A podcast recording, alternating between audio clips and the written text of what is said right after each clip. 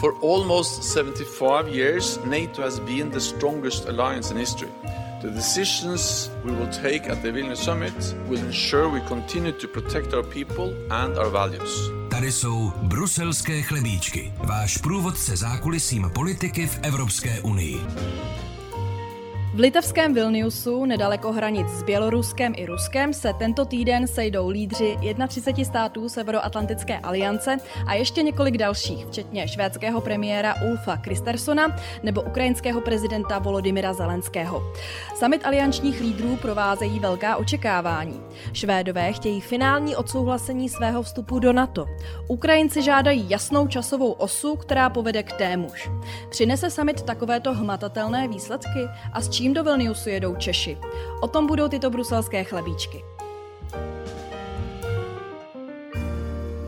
Já jsem Zdeňka Trachtová, zdravím vás z Bruselu a na dálku vítám našeho dnešního hosta, kterým je ředitel sekce obranné politiky a strategie na Ministerstvu obrany Jan Jireš, který v minulosti působil i tady v Bruselu ve stálé delegaci Česka při NATO. Dobrý den.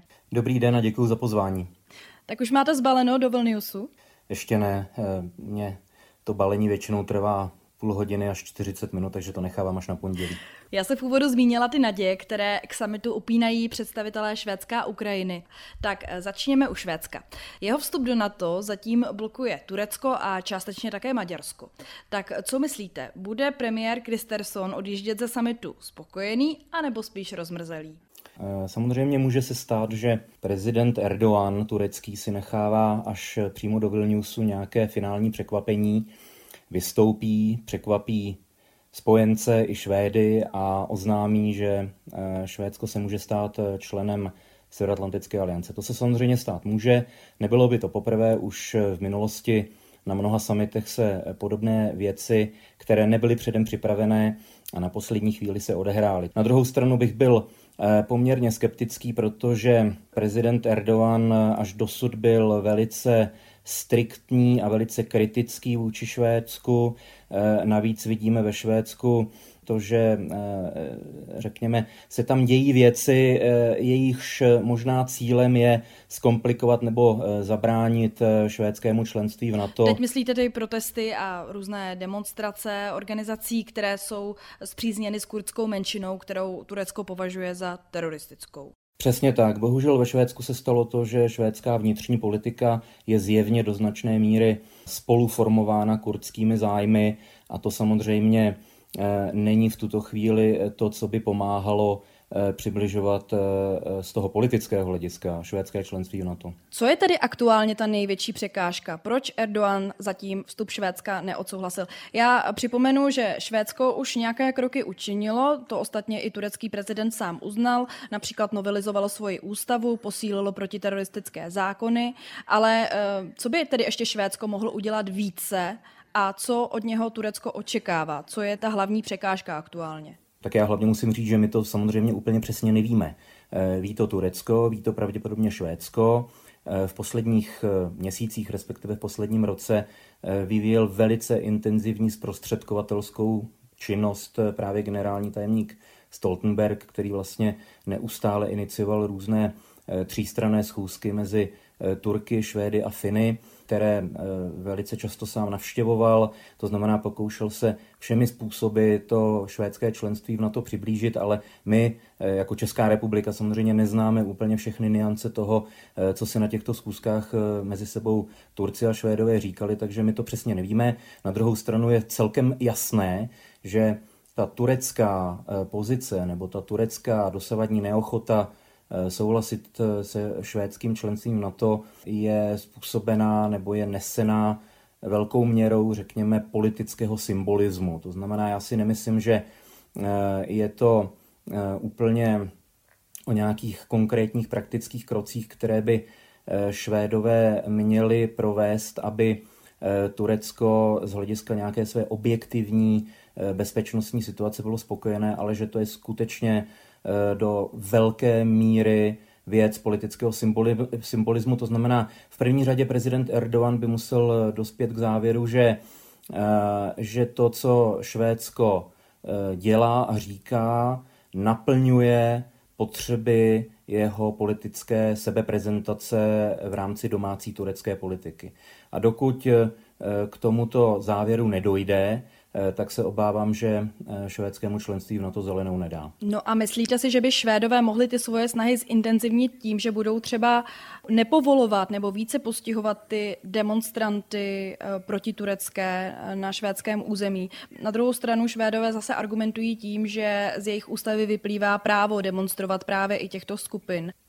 Je to přesně tak a samozřejmě Švédsko je v kleštích, protože na jednu stranu Švédsko opravdu upřímně a intenzivně usiluje o členství v NATO, snaží se splnit v maximální možné míře ty turecké podmínky, ale zároveň naráží na limity své ústavy a svého právního řádu. A to samozřejmě zase je něco, co je nutné respektovat, respektive nelze předpokládat, že v zájmu získání členství v NATO Švédsko bude ochotno a schopno nějakým dramatickým způsobem překročit pravidla a nějaké základní principy své ústavy a svého právního řádu. To znamená, Švédsko vlastně musí najít nějaký ten úzký koridor, který jaksi vede na jedné straně mezi těmi tureckými požadavky a na druhé straně nepřekročitelnými mezemi svého ústavního a právního řádu. A zatím se zdá, že Švédsko a Turecko společně nedokázali tu úzkou cestičku mezi těmito dvěma imperativy nalézt, ale zjevně tu cestičku stále hledají. Takže z toho, jak vás poslouchám, tak se zdá, že vlastně obě ty pozice jsou pochopitelné. Jak ten švédský pohled, to, že Švédové se snaží dělat vše pro to, aby vyšli vstříc Turecku, ale zkrátka nemohou porušovat vlastní ústavu a zakazovat například kurdské demonstrace. A zároveň ta turecká obava nebo ty turecké výhrady jsou asi také na místě. Dá se říct, že my jako Česko se můžeme postavit na jednu z těchto dvou stran? Tak Česká republika od začátku velice silně podporuje členství Finska a Švédska v NATO, určitě. Využíváme a za ten poslední rok jsme využívali každou příležitost, každé možné fórum, abychom podpořili švédské členství v NATO. Jsme pevně přesvědčeni, že členství Švédska v NATO je v zájmu nejenom Švédska, ale celé aliance a tedy i Turecka. Ale samozřejmě zároveň vždycky říkáme, že respektujeme bezpečnostní potřeby a bezpečnostní zájmy každého člena aliance, včetně Turecka. Vstup Švédska do NATO musí ratifikovat parlamenty všech současných členů NATO a to zatím kromě toho tureckého parlamentu neučinil ani maďarský parlament. Premiér Viktor Orbán už tuto ratifikaci přislíbil, nicméně maďarský parlament by o tom měl rozhodovat až na podzim. Proč? Co je to za hru ze strany Orbána? Tak musím říct, že ta maďarská pozice je mnohem méně čitelná než ta turecká. V případě Turecka asi rozumíme tomu, že pokud Turci za největší bezpečnostní hrozbu vůči své zemi pokládají terorismus a konkrétně kurdský terorismus a pokud vidí, že kurdské organizace, a teď nehodnotím, do jaké míry je ta jejich obava v souvislosti se Švédskem oprávněná nebo možná přehnaná, to teď nehodnotím, ale pokud vidíme, že skutečně ve Švédsku operují a fungují různé kurdské organizace a kurdské organizace mají zároveň dost podstatný vliv na domácí švédskou politiku i švédskou zahraniční politiku, tak asi nelze se úplně divit tomu, že Turky to zajímá a že to nějakým způsobem předtím, než dají svůj souhlas se švédským členstvím NATO, že to chtějí řešit. Ta maďarská pozice je samozřejmě mnohem méně čitelná. Může v tom být leccos, snaha Viktora Orbána najít si nějaké téma, na kterém se v rámci aliance a jaksi před zraky celého světa zviditelní. Může v tom být, a což je pravděpodobně skutečně tak, že je v tom i v případě Maďarska velká dávka symbolismu. Pochopitelně Švédové se celá desetiletí na té mezinárodní scéně prezentovali jako morální supervelmoc.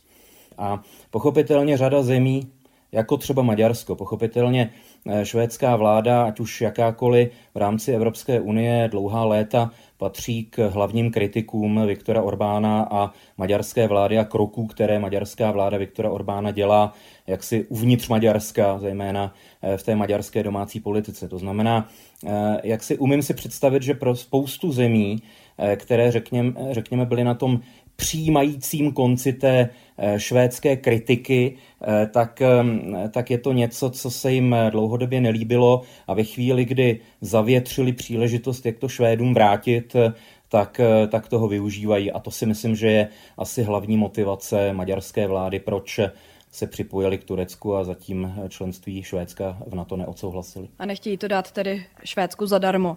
Ono původně se očekávalo, že by Švédsko mohlo přímo na tom summitu ve Vilniusu do aliance oficiálně vstoupit. To už se tedy jistě nestane, to je vyloučené, protože se to zkrátka časově nestihne. Chybí ta zmíněná ratifikace maďarským a tureckým parlamentem. Nicméně mluví se o tom, šéf NATO Stoltenberg mluví o tom, že by summit mohl přinést alespoň politickou shodu. Načež ty oficiality by se potom vyřídily později. Čekáte, že se to podaří?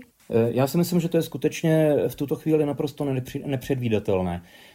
Jak už jsem říkal, tak my samozřejmě neznáme všechny nuance toho, co si mezi sebou říká švédská vláda, turecká vláda a generální tajemník Stoltenberg. Myslím si, že ta šance furt existuje. Stoltenberg skutečně v posledních měsících dělal úplně všechno, aby tomu umetl cestičku. Stoltenberg má velice dobrou pozici v Ankaře, to znamená, turecká vláda a osobně prezident Erdogan ho velice respektují. Zároveň samozřejmě jako původem skandinávský politik má velký zájem o to, aby, řekněme, to skandinávské bezpečnostní aranžmá bylo konsolidované prostřednictvím členství Finska a Švédska v NATO. To znamená, on má osobně vlastně želízka v ohni na obou stranách, takže může se stát, že k nějakému politickému průlomu na tom vilniuském summitu skutečně dojde. Jak jste říkala, tak se nejedná o formální dokončení členství ke dni, tedy konání vilniuského summitu. To procedurálně už není možné, ale to, že může se objevit nějaká politická deklarace, která vlastně definitivně otevře cestu švédskému členství v NATO, to je stále možné. Nedokážu dodat jaksi procentuální vyjádření k tomu, jak pravděpodobné to je, ale určitě to není vyloučené. Mimochodem, potřebuje víc Švédsko Severoatlantickou alianci anebo aliance Švédsko? Protože laicky při pohledu na mapu by si člověk řekl, že zásadnější pro NATO byl vstup Finska, které na rozdíl od Švédska přímo sousedí s Ruskem a s pobaltskými státy, tudíž se díky němu pokryla ta východní hranice aliance. Já myslím, že to je oboustranné. Švédové skutečně se po té ruské agresi na Ukrajině, která začala loni v únoru, vyděsili a jak už bylo mnohokrát řečeno, tak vlastně velice radikálně přehodnotili svoji 30 let trvající politiku nečlenství ve vojenských aliancích, která vycházela ještě z mnohem starší tradice neutrality. To znamená, Švédové ještě předtím, než k tomu ruskému útoku na Ukrajinu loni došlo, tak vlastně neměli žádné iluze o současném Rusku a o hrozbě, kterou představuje. To znamená, ještě dávno předtím, než Rusové na Ukrajinu zaútočili, tak Švédové jaksi dělali velice rozsáhlé domácí reformy v oblasti obrany a bezpečnosti, realizovali ten svůj koncept totální obrany, kdy vlastně celá švédská populace je nějakým způsobem zapojena do přípravy na obranu. To znamená, oni tu ruskou hrozbu vlastně dlouhá léta brali v řadě ohledů mnohem bezprostředněji a konkrétněji než některé země střední a východní Evropy, paradoxně. A ten poslední impuls, který vedl k radikálnímu přehodnocení té švédské politiky vůči NATO, tak přišel s tou ruskou agresí loni v únoru. Co se týče aliance nebo perspektivy aliance, tak aliance určitě z hlediska svých obranných plánů a z hlediska toho, jakým způsobem co nejefektivněji vést operaci kolektivní obrany, tak by velice uvítala švédské členství v NATO. Švédská armáda je velice jaksi dobře vybavená, vyspělá a jak už jsem řekl, tak vlastně celá ta švédská společnost je svým způsobem na případný konflikt a nutnost obrany připravená lépe než většina stávajících společností nebo většina společností stávajících členských zemí NATO. Švédská armáda je vyspělá, moderní, disponuje značnými jaksi obrannými kapacitami. Takže to je, řekněme, jeden z těch jako čistě praktických důvodů. Ale i při pohledu na mapu vlastně je jasné, že švédské členství v NATO je pro alianci výhodné, protože díky tomu vlastně by došlo k zacelení toho prostoru Baltského moře. Pokud by Švédsko se mohlo stát součástí aliančních obranných plánů, tak by to bylo pro všechny jednodušší. Z Baltského moře by se vlastně stalo alianční jezero. K čemu by nám bylo takové alianční jezero? No, pokud by, nedej bože, došlo k nějakému konfliktu mezi aliancí a Ruskem, tak by jaksi k horké fázi toho konfliktu nebo řekněme k těm bojovým operacím docházelo v Pobaltí. To je ten největší hotspot vedle Ukrajiny, té současné evropské bezpečnosti. A vlastně v tom se mimochodem liší ta současná situace od doby studené války. V době studené války tím prostorem hlavní vojenské konfrontace mezi NATO a Sovětským svazem, respektive Varšavskou smlouvou, by bývala byla střední Evropa. To znamená zejména západní a východní Německo, částečně Československo. To by bylo to epicentrum vlastně těch bojových operací v době studené války. V současné době je to jinak. Vlastně řekněme to gravitační centrum takového případného konfliktu mezi Západem a Ruskem v Evropě se přesunulo na severovýchod a skutečně by se to odehrálo v první řadě v Pobaltí. A vlastně Švédsko leží ve středu tohoto jaksi krizového regionu v Evropě. Nejedná se jenom o Švédsko, řekněme, kontinentální, ale Švédsko má i jeden velký a velice významný ostrov uprostřed Baltského moře, který se jmenuje Gotland, kolem kterého probíhají všechny jaksi námořní linie, kudy plují lodě, ponorky, je natažena podmořská infrastruktura, včetně kdysi tedy fungujícího plynovodu Nord Stream. Takže z těchto všech důvodů je ta švédská geografická pozice v Baltském moři velmi strategická a pro alianci by jaksi švédské členství s tím, že celé toto území, jak pevninského Švédska, tak toho ostrovu Gotland, by se začlenilo do aliančních obranných plánů, tak by to bylo velice výhodné. Tak uvidíme, rozhodující slovo tedy budou mít turecký prezident Erdogan a maďarský premiér Orbán. Pojďme k dalšímu tématu. Další, kdo jako na trní bude očekávat výsledky summitu, jsou představitelé Ukrajiny. Ukrajina je ke vstupu do NATO daleko dál než Švédsko. Je to země, kterou zatím zmítá válka, čili do NATO samozřejmě vstoupit nemůže. Ale dostane podle vás na summitu jasné přísliby a jasný harmonogram, jak a kdyby tedy do NATO vstoupit mohla? Já si myslím, že pro Ukrajince výsledek toho summitu žádné velké překvapení nebude, protože samozřejmě tyhle ty věci nevznikají na tom summitu. To je možná taková častá představa na straně veřejnosti, že lídři se potkají na summitu a tam začnou o něčem jednat. Tak to v drtivé většině případů není. Jaksi drtivá většina obsahu každého aliančního summitu je předem velice pečlivě předjednána a připravená a na tom summitu je to vlastně pouze stvrzeno. Myslím si, že v tomto případě to platí i o vztahu mezi Ukrajinou a Severoatlantickou aliancí, respektive o budoucím vztahu mezi Ukrajinou a NATO. Ukrajinská vláda v této věci velice intenzivně a dlouhodobě jedná se Spojenými státy americkými, což je logický, protože Spojené státy americké jsou tím spojencem, který je vlastně tím ultimátním jaksi poskytovatelem obranných záruk v rámci aliance. To znamená, Spojené státy americké mají největší odpovědnost za obranyschopnost NATO.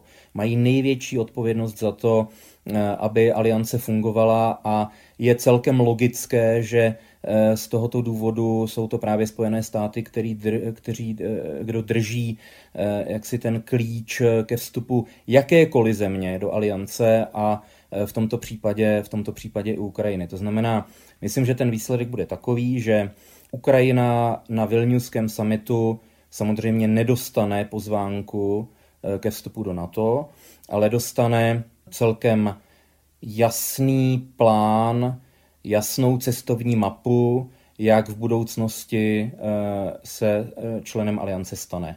To znamená, čili mohlo by například konkrétně zaznít, že ve chvíli, kdy skončí válka, tak do roka Ukrajina dostane pozvánku do NATO? Nějaký takovýto konkrétní příslib? Mohlo by to mít i takovouto podobu. Ukrajina dostane samozřejmě velkou várku politických slibů, to znamená, spojenci znovu potvrdí, že budoucnost Ukrajiny je v NATO, potvrdí, že Ukrajina se členem NATO v nějakou chvíli, až to bude možné a adekvátní, tak se stane členem NATO, ale samozřejmě zároveň spojenci se musí vyhnout tomu, aby zopakovali to, co už udělali několikrát v minulosti a vlastně pokaždé to selhalo a spojenci se tím opakovaně politicky blamovali. To znamená, jednak v roce 1994 Spojené státy Velká Británie v tom budapeštském memorandu garantovali územní integritu Ukrajiny a pak se vlastně ukázalo, že tyto země nebyly schopny a ochotny tyto svoje jaksi papírové závazky reálně prosadit nebo reálně obhájit. K obdobné věci došlo v souvislosti s rozhodnutím bukureštského summitu v roce 2008, kde opět spojenci řekli, že Ukrajina se jednou v budoucnosti členem NATO stane, ale potom vlastně se nedokázali shodnout na tom, ze jakých okolností a kdy a jak a proč. Takže samozřejmě spojenci jsou dneska pod velkým tlakem a velkým drobnohledem nejenom Ukrajiny, ukrajinské veřejnosti, ale celého světa, jakým způsobem sformulují ty svoje záruky nebo nabídky nebo sliby vůči Ukrajině, aby to bylo věrohodnější než v minulosti. A samozřejmě to je jaksi velký problém, o kterém v posledních měsících probíhala v rámci aliance velice intenzivní diskuze. Ten výsledek bude nějaká kombinace za prvé politického prohlášení nebo politického ujištění, že Ukrajina se skutečně v budoucnosti členem NATO stane, že aliance a všichni spojenci počítají s tím, že Ukrajina se členem stane.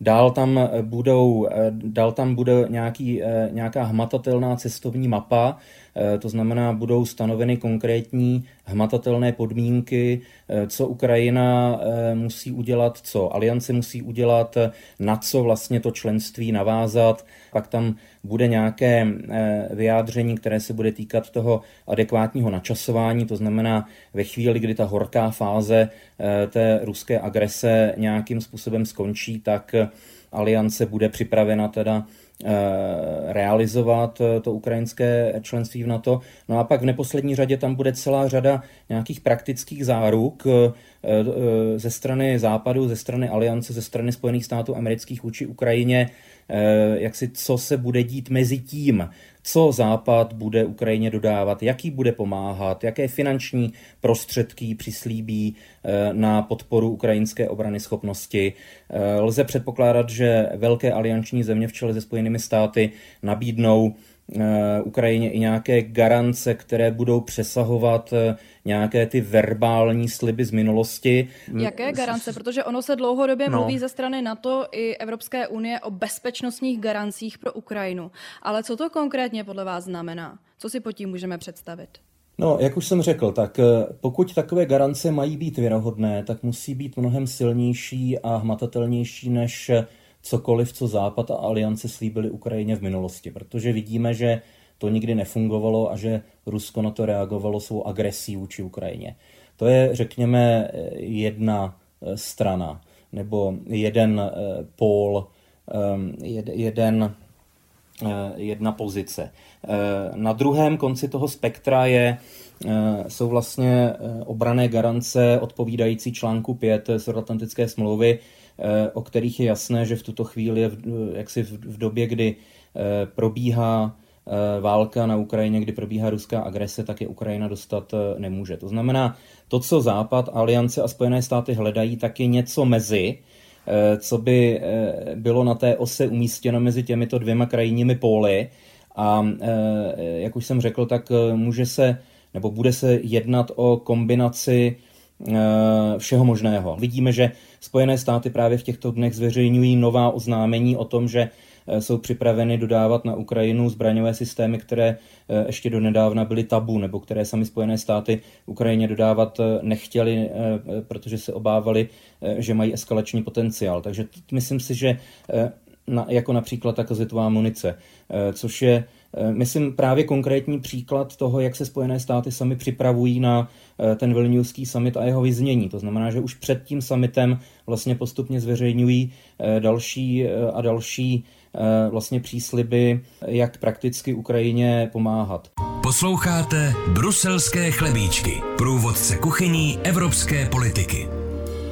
S čím na summit do Vilniusu jede Česko, respektive prezident Petr Pavel, ministryně Jana Černochová z ODS a ministr zahraničí Jan Lipavský z Pirátské strany? Máme nějakou vlastní agendu, třeba nějaké konkrétní nové přísliby, které tam chceme dát Ukrajině? S čím tam jede Česká republika? V té oblasti obrany a odstrašení tam pan prezident Pavel určitě jede s tím, že Česká republika plní svoje domácí úkoly z hlediska posilování své obrany a z hlediska zvyšování českého příspěvku k alianční obranyschopnosti. Před pár týdny vlastně byl schválen a pan prezident podepsal ten nový zákon o financování obrany České republiky, na základě kterého vlastně Česká republika se stává jednou ze 3 aliančních zemí, které mají v zákoně povinně jaksi určené, že výdaje na obranu jsou minimálně 2% HDP na obranu. A to znamená, že Česká republika po těch letech zanedbávání a neplnění našich závazků, tak vlastně tahle ta věc se radikálně mění a od roku 2024 Česká republika bude dávat nejméně 2% HDP na obranu. To je jedna důležitá zpráva, se kterou tam Česká republika jede. Druhá, se kterou tam jedeme, je ta, že to není jenom o penězích, samozřejmě ty peníze na obranu jsou nezbytným předpokladem, ale že za ty peníze taky děláme nějakou reálnou práci. To znamená, probíhá velice intenzivní a vlastně bezprecedentní vlna modernizace českých ozbrojených sil. Uzavírají se velké kontrakty na dodávky vojenského materiálu a vojenské techniky, na které česká armáda čekala léta, a vlastně jedná se o pořizování vojenské techniky, která je nezbytná pro to, aby Česká republika konečně naplnila svoje alianční závazky. Další významná zpráva ze strany České republiky je, že velice intenzivně se podílíme na posilování obranyschopnosti východního křídla aliance. To znamená, česká armáda je přítomná v řadě těch hraničních zemí východního křídla NATO, od Lotyšska a Litvy po Slovensko. To znamená, Česká republika boxuje nad svoji váhavou kategorii ohledně vojenské přítomnosti a vojenské podpory těch exponovaných spojenců na východním křídle aliance. Tak to bych řekl, že jsou asi ty hlavní zprávy, se kterými tam česká delegace jede v oblasti posilování alianční kolektivní obrany. Pak samozřejmě můžeme tam říct, a určitě tak pan prezident učiní, řadu konkrétních, řekněme, závazků, které se týkají další podpory Ukrajiny. To znamená, to už je zase ta druhá noha té agendy summitu, to znamená, Česká republika bude i nadále dodávat vojenský materiál na Ukrajinu v míře, v jaké je to možné. Samozřejmě my už jsme do velké míry za ten uplynulý rok a půl ty naše armádní sklady vyčerpali, ale stále ještě máme některé prostředky, které na Ukrajinu dodávat můžeme. Evropská unie od začátku války nakupuje pro Ukrajinu zbraně i munici. To NATO jako organizace vůbec nedělá. Přitom intuitivně by si člověk řekl, že nákupy zbraní a munice budou právě spíš úkolem pro NATO jako obrannou alianci. Samozřejmě to dělají jednotlivé členské státy, ale ne aliance jako celek. Proč se NATO nepodílí na této konkrétní materiální pomoci v oblasti zbraní a munice, na rozdíl od Evropské unie? Tak je pravda, že to zní trošku paradoxně, že vlastně máte pravdu, že je to Evropská unie jakožto organizace, která vlastně přímo podporuje dodávky zbraní, dodávky takzvaného smrtícího vojenského materiálu na Ukrajinu už od začátku toho konfliktu, a naopak aliance jakožto organizace je v této věci mnohem zdrženlivější. Vychází to z politiky těch největších aliančních spojenců v čele se Spojenými státy americkými, kteří prostě nechtějí dlouhodobě, aby aliance jakožto organizace se přímo podílela nebo přímo organizovala dodávky toho letálního materiálu na Ukrajinu z obavy, že by to ze strany Ruska bylo chápáno jako eskalační krok. Ono je vlastně zajímavé, že ačkoliv, jak už jste zmínil, tak ten letální materiál, zbraně a munici dodává Ukrajině především Evropská unie, tak když Rusko hovoří o svém nepříteli, tak mluví téměř vždy výhradně o NATO. To je takový paradox. Je to paradox, ale samozřejmě je to něco, co odpovídá tomu ruskému domácímu narrativu.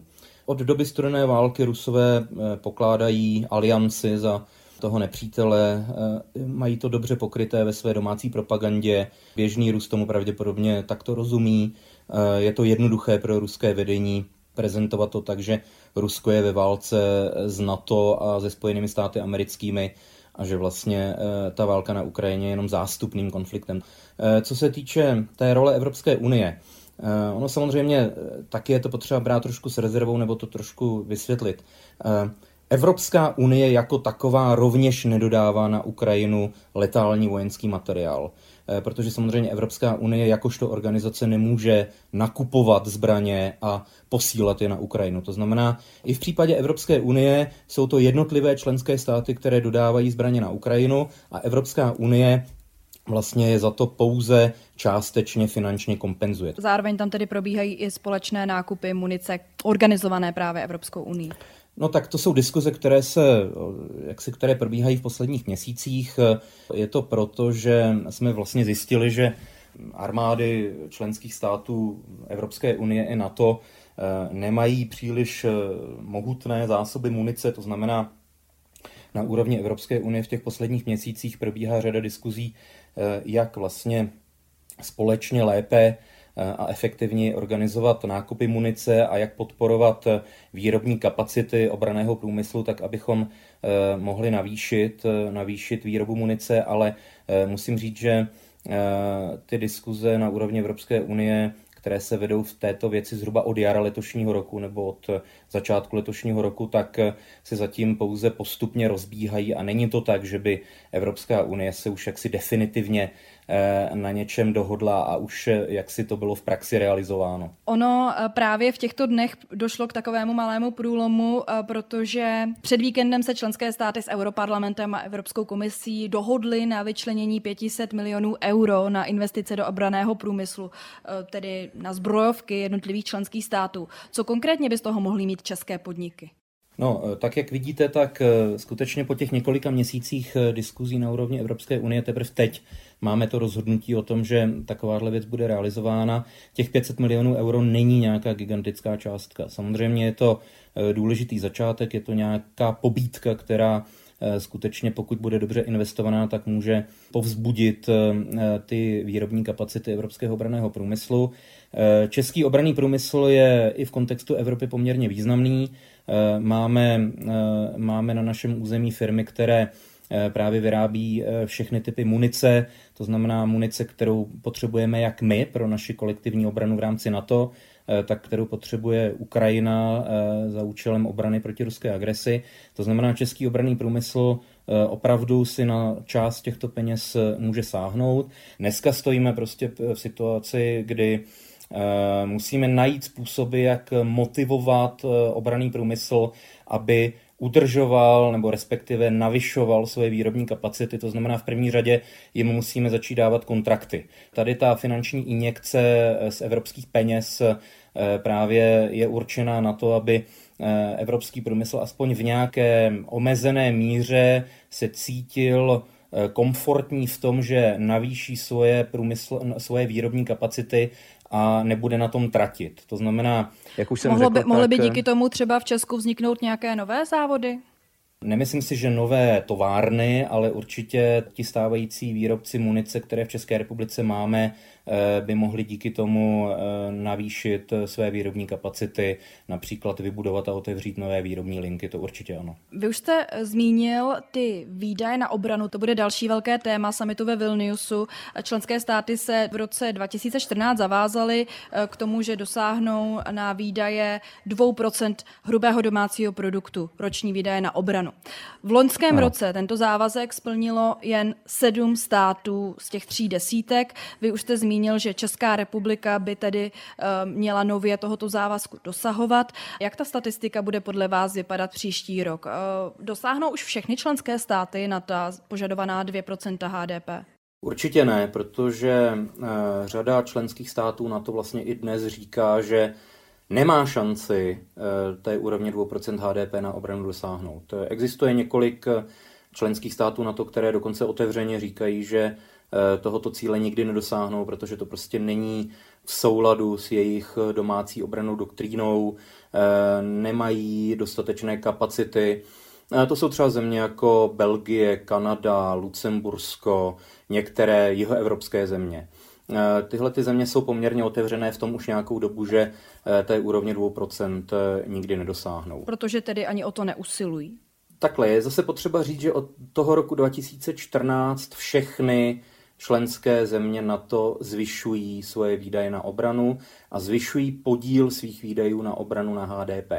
To znamená, ten závazek, který byl přijatý v roce 2014 ve Walesu, skutečně vedl k úspěchu, aspoň teda v nějaké omezené míře. To znamená, alianční výdaje na obranu jsou dneska mnohem vyšší, než byly v roce 2014. To znamená, ten politický závazek jaksi do určité míry uspěl.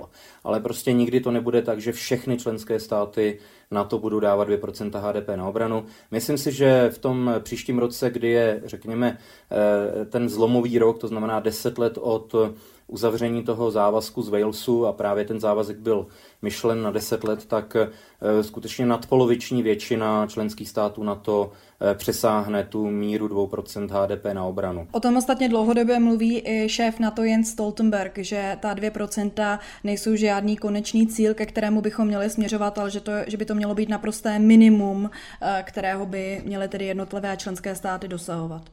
Je to přesně tak a vlastně ten vilniuský summit by se měl shodnout na novém závazku k investicím do obrany, to znamená na nějakém nástupci toho velšského závazku, který byl přijat před 10 lety. Vlastně ten nový vilniuský závazek bude trošku náročnější než ten dosavadní velšský závazek. A bude tam třeba nějaký nový závazek ve výši, já nevím, 3% HDP? Nebude. To je věc, na které se spojenci nakonec nedohodli, respektive reálně to ani nikdo nenavrhoval, to znamená, nebude tam žádné konkrétní číslo, ani 2,5%, ani 3% HDP, bude tam skutečně napsáno to, že 2% HDP platí a že to je naprosté minimum. A myslíte si, že je možné, že se na tom spojenci skutečně shodnou, když sám říkáte, že je několik členských států, které otevřeně říkají, že nedosáhnou ani na ta 2% a ani o to neusilují? Tak tyhle ty spojenecké závazky v rámci aliance nejsou právně vymahatelné. To nejsou žádné zákony, to není žádná smlouva, že by se spojenci mohli vzájemně žalovat za to, že někdo něco neplní. Spojenci prostě vyjádří politickou vůli to tak udělat a potom bude na každé členské zemi, jak se k tomu postaví a jestli ten závazek dokáže naplnit. A jak jsem říkal, tak některé, ale je jich poměrně málo. To znamená, z těch 31 stávajících členů jsou to třeba 3-4 členské země, které prostě tvrdí, že v důsledku nějaké specifičnosti toho svého postavení, buď ekonomického nebo geografického, vlastně v jejich případě není ani účelné, aby se pokoušeli dosáhnout těch 2% HDP na obranu. To jsou takové země jako Lucembursko nebo Kanada. Řada zemí, zejména na východní hranici aliance, už nyní jde vysoko nad úroveň těch 2% HDP, Polsko 3 až 4%, pobaltské země 2,5% HDP. Před několika dny rozhodli velvyslanci členských států NATO o tom, že se mimořádně prodlouží mandát současného generálního tajemníka Jense Stoltenberga, a to o rok. Je to podle vás dobrá zpráva? Ono mluví se o tom tak, že tím hlavním důvodem je to, že zkrátka v takto krizové situaci, kdy na hranicích aliance zuří válka, je třeba zachovat nějakou kontinuitu a nechat v čele NATO zkušeného lídra. Nicméně jistě dalším z důvodů bude i to, že se zkrátka jednotlivé členské státy NATO nedokázaly shodnout na Stoltenbergově nástupci. Proč je podle vás pro členské státy tak obtížné najít Stoltenbergova nástupce a shodnout se na konkrétním jménu? Tak já bych nejdřív začal tím drobným upřesněním, že velvyslanci při NATO o ničem nerozhodli. Velvyslanci při NATO nikdy o ničem nerozhodují. Velvyslanci pouze tlumočí politickou pozici své domácí vlády. To znamená, že členské státy jako takové nebo vlády členských států rozhodly o tom, že tedy Stoltenberg bude o rok prodloužen. Jsou to všechny ty důvody, které jste uvedla. To znamená, Aliance se nachází v krizové situaci, celá Evropa se nachází v krizové bezpečnostní situaci a spojenci v čele se Spojenými státy dospěli k závěru, že v této situaci skutečně se nebudou vysilovat tím, že budou probíhat nějaké rozsáhlé, náročné, dlouhé diskuze o tom, kdo by měl být Stoltenbergův nástupce. Samozřejmě různé části Aliance, různé skupiny zemí v Alianci mají různé preference v této věci, zejména tedy geografické preference. Někdo třeba chce, aby příští generální tajemník NATO byl z nějaké země, která je zároveň členem Evropské unie. Navíc skutečně Stoltenberg se velice osvědčil za těch 10 let a téměř neexistuje země, která by se Stoltenbergem měla problém. Stoltenberg má velice blízké vztahy a požívá důvěru i ze strany, řekněme, těch problematičtějších členských zemí Aliance nebo jejich představitelů, které třeba s některými dalšími aliančními zeměmi mají problém. Už jsme o tom hovořili, je to jako Turecko, prezident Erdogan. Stoltenberg měl i jaksi velice efektivní vztahy s bývalým prezidentem Trumpem. To znamená, on prokázal, že je schopný v té krizové situaci udržet alianční jednotu a skutečně efektivně pracovat na odstraňování nějakých vnitřních rozporů nebo nesouladů mezi spojeneckými zeměmi. Za rok tedy členské státy čeká tato diskuze znovu. Zároveň z členských států zní i přání, že by příštím šéfem Severoatlantické aliance měla být žena. Tak máte nějaký osobní tip, kdo by se tím novým šéfem mohl stát? Mohla by to být třeba současná šéfka Evropské komise Ursula von der Leyenová, nebo taky občas zaznívá jméno bývalé finské premiérky Sanny Marinové. To by bylo i takové hezky symbolické, že země sousedící s Ruskem by měla svého generálního tajemníka nebo generální tajemnici. Já si myslím, že to je předčasný, protože jak jsme viděli v těch diskuzích za poslední půl rok, tak ta situace se mění téměř ze dne na den. To znamená, v jednu chvíli zejména média začnou spekulovat o nějakých kandidátech, aby se o pár dní později ukázalo, že to vůbec vlastně kandidát není. Takže naposledy před pár týdny, že se jednalo o dánskou premiérku, která několik dní byla médii korunována téměř na novou generální tajemnici NATO. Mette Frederiksenová, připomenu. Ano, aby po několika dnech sama řekla, že o tu pozici neusiluje. To znamená, skutečně já si myslím, že nemá v tuhletu chvíli smysl spekulovat, protože až ta situace za 3/4 roku nastane, to znamená znovu se začne jednat o Stoltenbergovu nástupci, tak v tu chvíli se možná objeví kandidáti, o kterých dneska ani neuvažujeme. Samozřejmě je to taky navázáno na volební cyklus v těch důležitých zemích nebo v těch zemích, které by eventuálně svého kandidáta mohly postavit a kde skutečně vstupuje do hry i ta domácí politika, to znamená volební cyklus, jak mají daleko do voleb, jak mají daleko od voleb, jestli prostě ten, který politik je v tu chvíli volný. Co je důležité je, že vlastně příští rok se začne hrát o všechny ty klíčové top posty v Evropské unii. A je možné, že ta diskuze o novém generálním tajemníkovi NATO se vlastně nějakým způsobem propojí s tou diskuzí o tom, kdo bude novým předsedou Evropské komise a kdo bude zastávat ty další top posty v Evropské unii. Já si nicméně myslím, že by to nebylo šťastné řešení, kdyby diskuze o novém generálním tajemníkovi NATO se stala nějakým způsobem rukojmím diskuzí o personálním obsazení těch vrcholných evropských úřadů. Teď vlastně došlo k tomu, že ve výsledku nebyl žádný kandidát, který by chtěl Stoltenberga nahradit. Vlastně tím jediným veřejně známým a potvrzeným kandidátem byl britský ministr obrany Ben Wallace. Který ale nemá za sebou premiérskou zkušenost a zároveň z členských států dlouhodobě zaznívá požadavek, že šéfem Severoatlantické aliance by se měl stát bývalý premiér či premiérka. Přesně tak a nakonec se ukázalo, že ani vláda Spojených států vlastně úplně s kandidaturou Bena Wallace nebyla spokojená, takže tím ty jeho šance vyšuměly a ve výsledku nastala situace, kdy vlastně nebyl žádný kandidát, žádný oficiálně deklarovaný kandidát a Stoltenberg zůstal jako jediná realistická volba.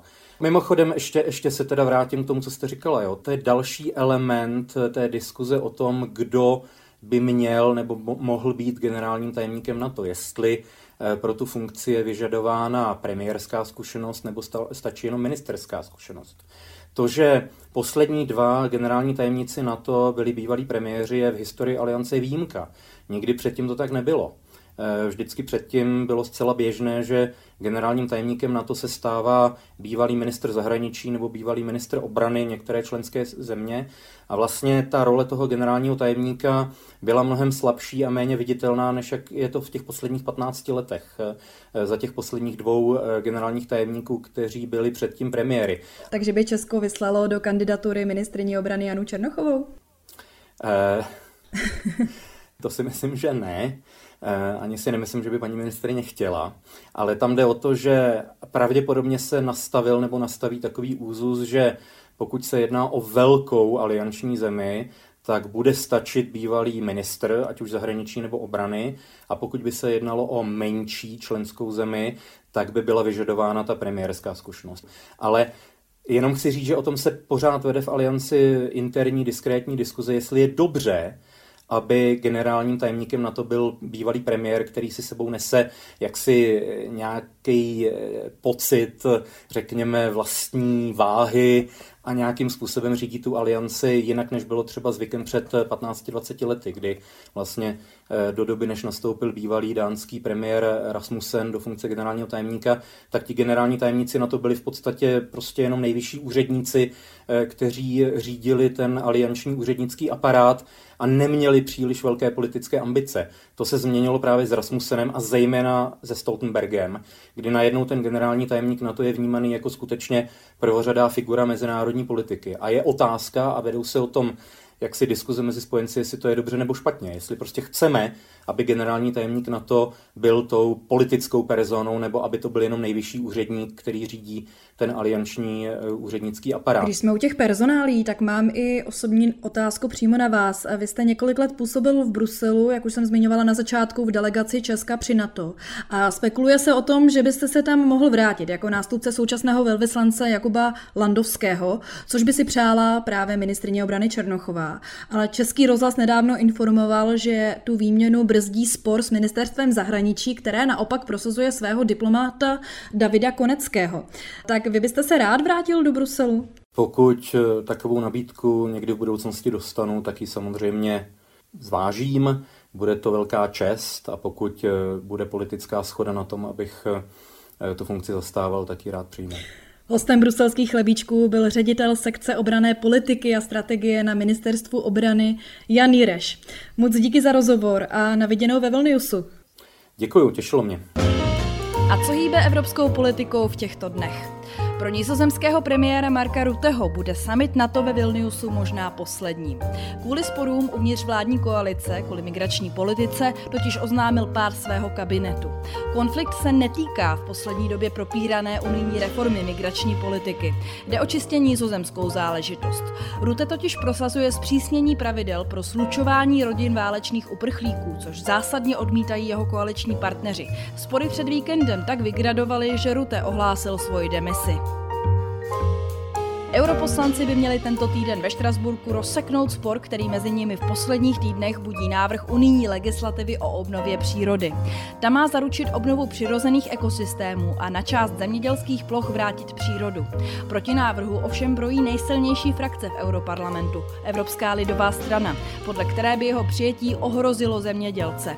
Dosavadní projednávání ve výborech ukázalo, že síly pro i proti jsou víceméně vyrovnané, byť ve výboru pro životní prostředí těsně převládli odpůrci. Klíčové hlasování bude ve středu.